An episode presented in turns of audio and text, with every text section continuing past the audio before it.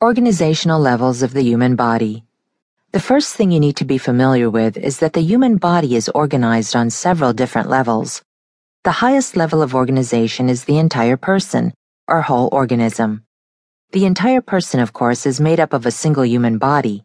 When we look at that human body from a scientific point of view, what do we see? First, we can divide the entire body into 11 different organ systems. An organ system is a group of organs that work together to perform related functions. As you will learn, some organs belong to more than one organ system. The skeletal system is made up of the bones in your body and their associated cartilages, ligaments, and joints. It provides support as in the leg bones and protection as in the skull and ribs. It gives shape to the body, and its joints allow the body to move. It also produces blood cells. The nervous system is composed of the brain, spinal cord, nerves, and all of your body's sensory receptors, including vision, hearing, smell, taste, and touch receptors. It detects sensations and controls movement, and it controls intellectual function. It regulates the other organ systems, and so is in charge of many physiological processes, both conscious and unconscious. It is capable of very rapid responses. The circulatory system is composed of the heart, blood vessels, and blood. It transports gases, nutrients, waste products, hormones, and many other molecules throughout your body. It has an active role in your immune system and also aids in the regulation of your body temperature. The respiratory system contains your lungs, respiratory passages, and diaphragm.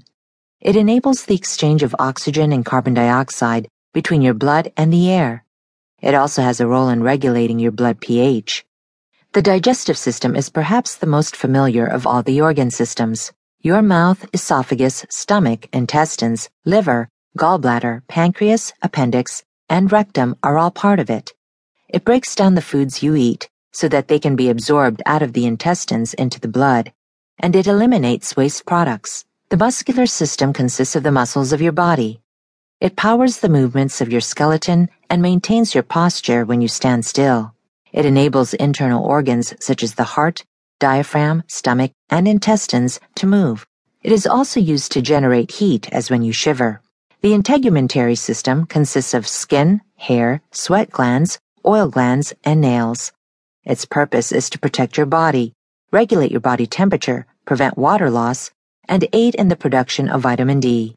The lymphatic system consists of a multitude of organs, including your spleen, thymus gland, lymphatic vessels, and lymph nodes. It is sometimes called the immune system because it gets rid of foreign substances such as bacteria, viruses, and fungi that may invade your body. But in addition to fighting disease, its thin-walled lymphatic vessels maintain the right amount of fluid around your cells, and these vessels also absorb fat from your digestive tract. The urinary system consists of your kidneys, urinary bladder, ureters, and urethra. It removes waste products from your blood and it regulates blood pH, ion balance, and water balance. The endocrine system is made up of a number of organs that secrete signal molecules called hormones, the hypothalamus, pineal gland, pituitary gland, thyroid gland, parathyroids, thymus, adrenals, pancreas, ovaries, female, and testes, male, are all typical hormone glands.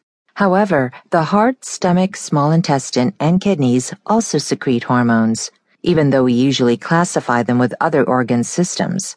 Along with the nervous system, the endocrine system regulates other organ systems.